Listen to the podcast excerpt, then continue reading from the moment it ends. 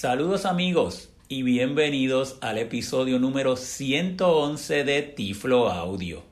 El podcast oficial del portal manolo.net. Como siempre reciban un tecnológico saludo de este su amigo José Manolo Álvarez grabando hoy, pero no estoy en San Juan, Puerto Rico. Me encuentro en Madrid, España y con una persona muy especial que eh, me, muy gentilmente ha, colaborado conmigo durante mi visita acá a Madrid y hoy estuve, estoy ahora mismo en su oficina, María Jesús Varela. ¿Lo dije bien? Perfecto.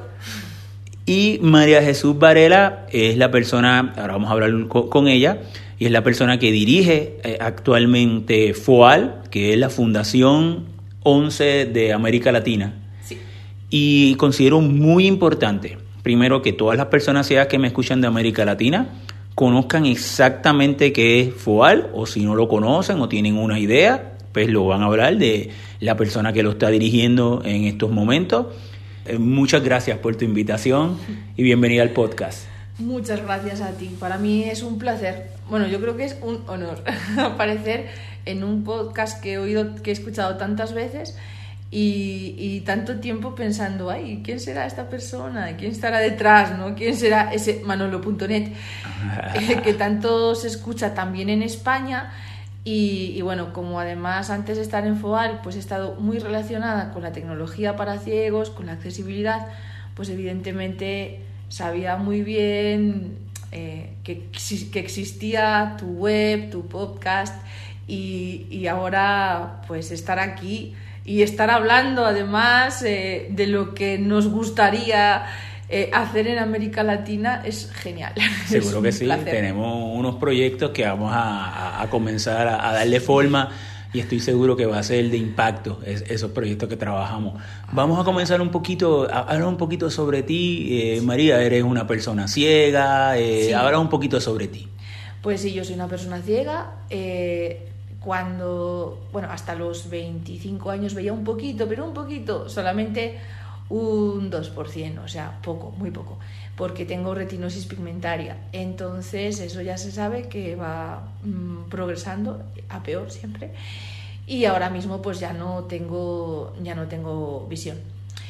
Em, nací en una provincia de España, aunque ahora ya llevo 17 años en Madrid pero claro, a Madrid, como tanta gente, pues me he venido para encontrar un trabajo. Yo estudié siempre en educación integrada, eh, no le voy a llamar inclusiva, le voy a llamar integrada porque no llegaba a ser inclusiva como tal, pero, pero siempre he estado estudiando, pues, vamos a decirlo de alguna manera, en colegios normales, en la universidad, y luego a la hora de encontrar, de buscar un trabajo, pues no era fácil en un, lugar pequeño, eh, apartado, eh, pues, pues conseguir eh, lograr ese reto. Así que me, vine para Madrid y, oh casualidad, que acabé trabajando en el CIDAD, en el Centro de, de, Investigación, Desarrollo y Aplicación Tiflotécnica de la ONCE. ahí empezó mi, mi carrera profesional dentro de la ONCE y ahora desde hace casi cuatro años estoy dirigiendo la Fundación 11 para América Latina, que efectivamente, como comentas, muchas personas de Latinoamérica eh, conocerán, algunas seguramente hayan participado en proyectos o programas de esta fundación en sus países, porque los desarrollamos tanto con eh, sus ministerios de educación o con los de trabajo a través del programa Ágora de inclusión laboral, eh, como con organizaciones de personas ciegas a las que también se les apoya eh, bien en la prestación de servicios que, ofrecen, de, por ejemplo, de rehabilitación, de capacitación en informática y demás, como en el propio fortalecimiento de las organizaciones. Porque desde FOAL, como somos una organización, una fundación, que está financiada por la Organización Nacional de Ciegos de España y somos unos mm, grandes eh, defensores de que las personas ciegas tenemos que ser eh, y o sea tener nuestro labrarnos nuestro propio futuro pues eh, esa filosofía la llevamos a todo lo que hacemos desde la ONCE, también a, a América Latina.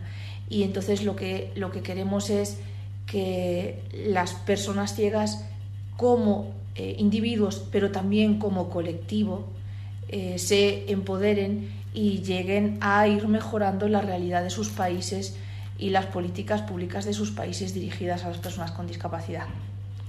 excelente. todos ustedes, amigos, pueden escuchar el, episodio anterior donde eh, estuvimos haciendo una visita al CIDAD y estuvimos entrevistando a su director. Eh, eso lo hicimos hoy antes de venir hacia acá, así que allá pueden eh, conocer en detalle el funcionamiento del CIDAD. Te pregunto, María, eh, coméntame algunos proyectos, por ejemplo, coméntame algún ejemplo de un proyecto en concreto que estén trabajando en, en, América Latina. Bueno, estamos, estamos trabajando muchos proyectos, realmente. Em, siempre tenemos de forma estable eh, proyectos de inclusión educativa. Esto lo hacemos, lo tenemos en muchos países en convenio con los ministerios de educación para hacer posible la inclusión educativa de los niños, niñas y jóvenes con discapacidad visual. Eh, de hecho, hay países en los que existen centros de recursos educativos que eh, hace unos años se pusieron en marcha junto con esos ministerios mm, con apoyo de FOAL. Ejemplos de esos países son eh, pues Paraguay, eh, Chile, eh, Guatemala, Honduras, el propio, por ejemplo, Panamá también, Costa Rica, em, Nicaragua, República Dominicana, o sea, unos cuantos países. Y también tenemos proyectos eh, relacionados con la educación con organizaciones más pequeñas que están brindando apoyo educativo a estudiantes con discapacidad visual. Eh, en Colombia, en México, bueno. Em, tenemos colaboraciones con escuelas, que escuelas universitarias que dan formación a futuros profesores de educación especial para eh, formar a, capacitar o actualizar en su capacitación al profesorado de esas escuelas.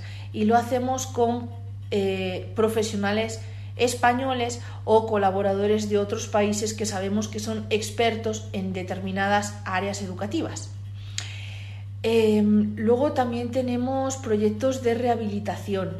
Eh, tenemos uno con el CRAC para que es el Centro de Rehabilitación para adultos ciegos de Colombia para, eh, mm, digamos, eh, virtualizar de alguna manera la rehabilitación, no el proceso como tal con las personas ciegas, sino para que de una manera básica personas que les rodean, su propia familia, sus profesores, les puedan apoyar de forma adecuada en su independencia porque no a todos los sitios llegan los servicios de rehabilitación. Entonces, claro, la gente se queda como muy abandonada, como metida ahí en su casa y nadie le sabe enseñar. Entonces, lo que queremos es que al menos las familias, los amigos, los, los mm, docentes tengan una base sobre la que enseñar un poquito a esas personas eh, mientras no reciben una rehabilitación ya más profesional. Eh, también vamos a desarrollar un proyecto en Ecuador muy interesante para, mm, para generar un, eh, sistema de rehabilitación con el Estado, con el gobierno ecuatoriano para personas con discapacidad visual. Esto va a ser un proyecto de dos años y está cofinanciado, va a estar cofinanciado por la Junta de Andalucía, que es una región de, de España que eh, va a apoyar este, este trabajo. Estamos desarrollando también un proyecto financiado por la Unión Europea en la República Dominicana para el fortalecimiento de las organizaciones de personas con discapacidad y orientado principalmente a la educación y al empleo como derechos fundamentales. Eh, Estamos trabajando con ICEBI Latinoamérica, con la Unión Latinoamericana de Ciegos. Queremos comenzar a poner en marcha eh, algún proyecto eh, que mm, potencie el conocimiento de, de la accesibilidad y la importancia que tiene, sobre todo porque queremos eh, llegar, que las organizaciones de personas ciegas de los países estén capacitadas para defender y para em, argumentar a los poderes públicos la importancia de la accesibilidad y, para que se tomen medidas al respecto, porque existen las leyes, pero no existe tanto ese conocimiento. Y no vale decir a la hora de hacer incidencia política, eh, mire que esta ley está aquí, sí, está aquí, pero yo cómo lo hago. La gente que está en, los, en las entidades públicas no conoce esto, somos las personas ciegas quienes le tenemos que decir cómo hacerlo. Sí, sí, claro, y, no solamente decirle no es accesible, sino decirle cómo hacerle accesible o darle referencia ¿verdad? De, de, cómo es eh, el, comenzar ese proceso para hacerlo accesible. Uno, si uno se queja o uno eh, hace un señalamiento y se queda ahí, pues no va a obtener el resultado al final que queremos, que es que realmente sea accesible por, lo tanto, e, ese proyecto lo considero de excelencia. El eh, impactar en el área de accesibilidad a más personas ciegas en América Latina, como resultado va a, traer el que eh, más empresas, más organizaciones, más agencias de gobierno comiencen a tomar la accesibilidad pues como una prioridad dentro de su diseño como tal, porque realmente muchos de ellos hasta lo desconocen y no tienen ni la menor idea cuando hicieron su página web de lo que de, de, pues pautas de accesibilidad. No, lamentablemente, incluso organismos que se dedican a, la discapacidad en, a niveles nacionales desconocen qué es la accesibilidad digital y la, accesibilidad a Internet. O sea, mm, piensan que con poner una rampa en lugar de una escalera está todo el problema de la discapacidad resuelto. Y eso está muy lejos de ser así. Existe, aparte del entorno físico, un entorno digital en el que nosotros tenemos que movernos. Y para poder movernos tiene que ser accesible. No es lo mismo caminar con un bastón por una ciudad que tiene eh, marcados los pasos de peatones en relieve para que sepamos dónde podemos cruzar, eh, que, caminar por, un, por una acera eh, o una vereda, según las zonas de América donde nos estén escuchando, eh, llena de, baches, ¿no? de agujeros. Pues no es lo mismo. Pues esto ocurre igual en, los entornos virtuales. Eh, no es lo mismo navegar por una web mm, que está diseñada siguiendo pautas de accesibilidad que hacerlo por una web que realmente no tiene ningún orden, no es ni siquiera usable, es toda supervisual y no tiene etiquetas en ninguna parte, eh, cuando uno quiere marcar una fecha en un calendario es imposible de hacer. Eh, entonces, todos son pop-ups. Es, eh, que, que el entorno, ahora que las personas nos movemos en el entorno físico y en el entorno virtual, pues, pues tenemos que poder movernos y desplazarnos y ser independientes a la hora de actuar en cualquiera de los entornos, en el físico y en el virtual. Y eso hay que explicárselo a los poderes públicos para que sean conscientes, porque luego se plantean, ah, vamos a digitalizar todas las todos los servicios públicos que prestamos y ahora las citas médicas hay que pedirlas por internet. Y mm, mire usted. Y los, hacen, y los hacen en PDF eh, claro, inaccesible. O lo hace bien o no lo haga. Seguro. Porque va a dejar fuera de ese acceso a la, a la propia salud a muchísimas personas. Entonces, pero cuando hablo de salud, por ejemplo, hablo de que las personas que tienen diabetes tengan eh, los medidores de glucosa accesibles. Porque tenemos que depender de alguien para medir el azúcar, el azúcar que tenemos, ¿no? Y normalmente las personas que tienen diabetes tienen problemas visuales. Claro, claro. y está siendo casi una epidemia, ¿no? Entonces, ya no es solamente relacionar la accesibilidad solo con la web, hay que relacionar la accesibilidad con todo eh, aquello a lo que tenemos acceso. Y la accesibilidad, eh, cuando hablamos de accesibilidad a las tecnologías, está también en la accesibilidad al transporte, em, en la accesibilidad a los electrodomésticos, a la televisión digital, a tantísimas cosas que en el día a día cualquier persona utiliza y que nosotros tenemos que poder utilizar igual. Ya lo creo, y, la accesibilidad, al, al, fin y al cabo, lo que nosotros queremos que promueva es una vida independiente hacia nuestras personas ciegas. O sea, esa debe ser nuestra métrica y debe ser lo que debemos procurar, que esa persona logre tener una autonomía y pueda eh, aspirar a oportunidades educativas de empleo y poder aportar en, en, ese, en sus respectivos países. O sea, la, accesibilidad resulta en, una sociedad orientada a la tecnología como la que vivimos hoy, en unos países en un mayor grado que en otros países, pero hacia fin y al cabo esa debe ser la esencia de, la, la vida independiente como tal. Te pregunto, si hubieran, por ejemplo, personas ahora mismo que, nos estén escuchando, personas ciegas en Latinoamérica, ¿verdad? Eh, ¿qué, ¿Cuál sería la mejor manera de poder tener un contacto o conocer de los servicios de FOAL?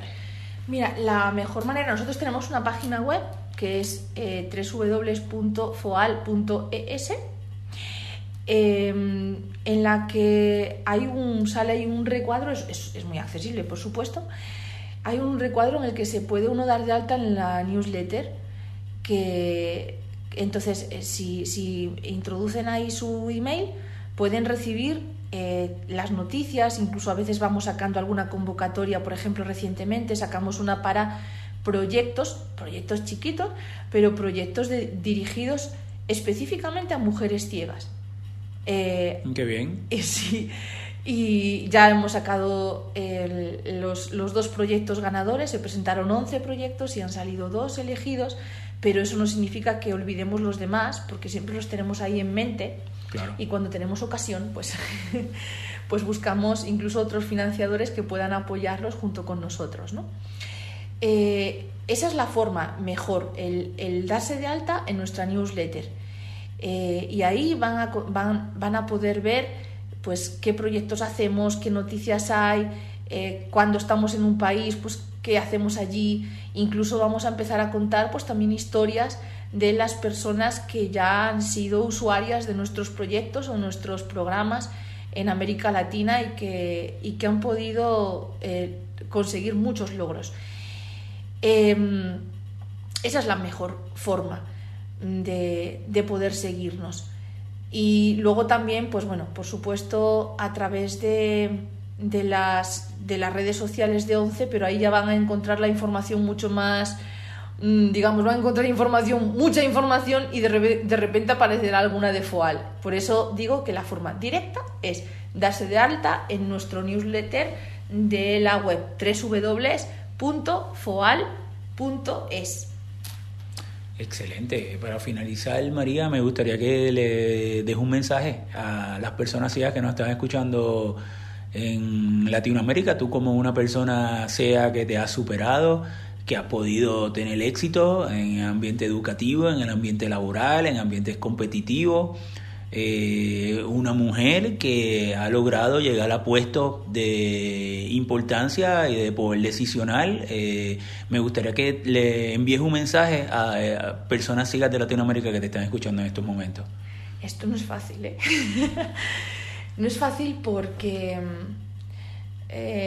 afortunadamente tengo mucho contacto con, con hombres y mujeres de Latinoamérica, además de distintos países, eh, sé un poquito de las diferencias que existen en América Latina, diferencias a todos los niveles, eh, ya no solo dependiendo de los países, sino mm, de la, del lugar del país donde a uno le haya tocado vivir. ¿no?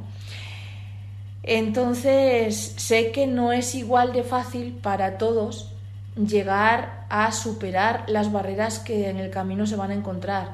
Yo también las he tenido. Eh, lo sé bien además porque no es lo mismo eh, haber nacido hace 40 años en Madrid que haberlo hecho en un lugar pequeño, alejado de la capital. Y eso sigue ocurriendo, sobre todo en países con, con, la desigualdad que existe eh, en América Latina. Entonces, em, que tienen que tener claro que cuando uno quiere superarse lo va a conseguir. Va a encontrar muchas barreras. Las primeras que se va a encontrar probablemente sean eh, la falta de confianza en su capacidad de superación hasta en su entorno más, más cercano. Sus familiares. Sí, sí. Lamentablemente es así. Y no lo hacen por mal, lo hacen por desconocimiento. Seguro. Y por miedo. Piensan que ellos están pensando que están haciendo lo correcto. Sí, siempre piensan que están haciendo lo correcto. Entonces, eh, esa barrera es muy difícil, muy difícil de superar, pero hay que hacerlo. Y a veces nos pasamos la vida demostrando o intentando demostrar que somos capaces. Pero llega un momento, y nos ha llegado a muchas personas, en los que dices, ya, ya no, ya no tengo más que demostrar. Ya he demostrado, ya yo confío en mí, ya la gente ha visto que yo soy capaz. Eh, y de verdad, no hace falta mm, llegar a tener una carrera y un supercargo de responsabilidad. Hace falta llegar a la meta que uno se haya podido marcar, que haya sido realista y que eh, la, haya realmente alcanzado. Eso es lo importante. Y, de verdad que hay muchas personas en América Latina, tengo la fortuna de conocer a muchas personas ciegas en América Latina que están luchando ya no solo por superar sus barreras, sino por ayudar a los demás a superarlas. Y eso es importante. Me encanta esa visión de colectivo, esa visión de mm, lo que, de que muchas personas tienen, eh, de lo que estoy haciendo no lo hago solo para mí, lo hago también por mis pares que tienen la misma, eh, las mismas dificultades que yo. Eh, eso me encanta en América Latina y, afortunadamente hay muchos líderes y muchas lideresas muy luchadores en, en, esa región y yo creo que tiene que haber un mejor futuro para las personas ciegas en, en América Latina. No, pues excelente. Pues muy agradecido, María, por la, tu amabilidad y por las diferentes coordinaciones y tus tratos, por tus consejos turísticos acá en Madrid. Me encanta hacer turismo. y, nos fueron eh, de muy utilidad para mí y mi familia. Eh, me mm. encuentro acá con mi esposa y con mi nena. Y pues nuevamente, muy agradecido por eh, tu trato amable y por haberme recibido de, tu tiempo, ¿verdad? de tu ocupado tiempo hoy aquí en tu oficina. Y mantendremos el contacto y ah, eh, siempre eh, buscando el, el, bienestar de nuestro colectivo de personas ciegas. Eso es lo que nos importa, eso es lo que nos mueve. Así que bueno, un saludo muy grande a todos los que estéis escuchando este podcast y de verdad que un placer haberte conocido, Manolo. Eh, muchas gracias. Bueno amigos, pues recuerden la información de contacto del podcast, la mejor manera visitando mi página de internet www.manolo.net. Ahí van a encontrar todos los enlaces al podcast de Tiflo Audio, a la fundación, a los proyectos que hemos desarrollado, mi cuenta de Twitter. Si se quieren comunicar conmigo lo pueden hacer enviándome un correo electrónico manolo.manolo.net. Ser entonces amigos hasta una próxima ocasión.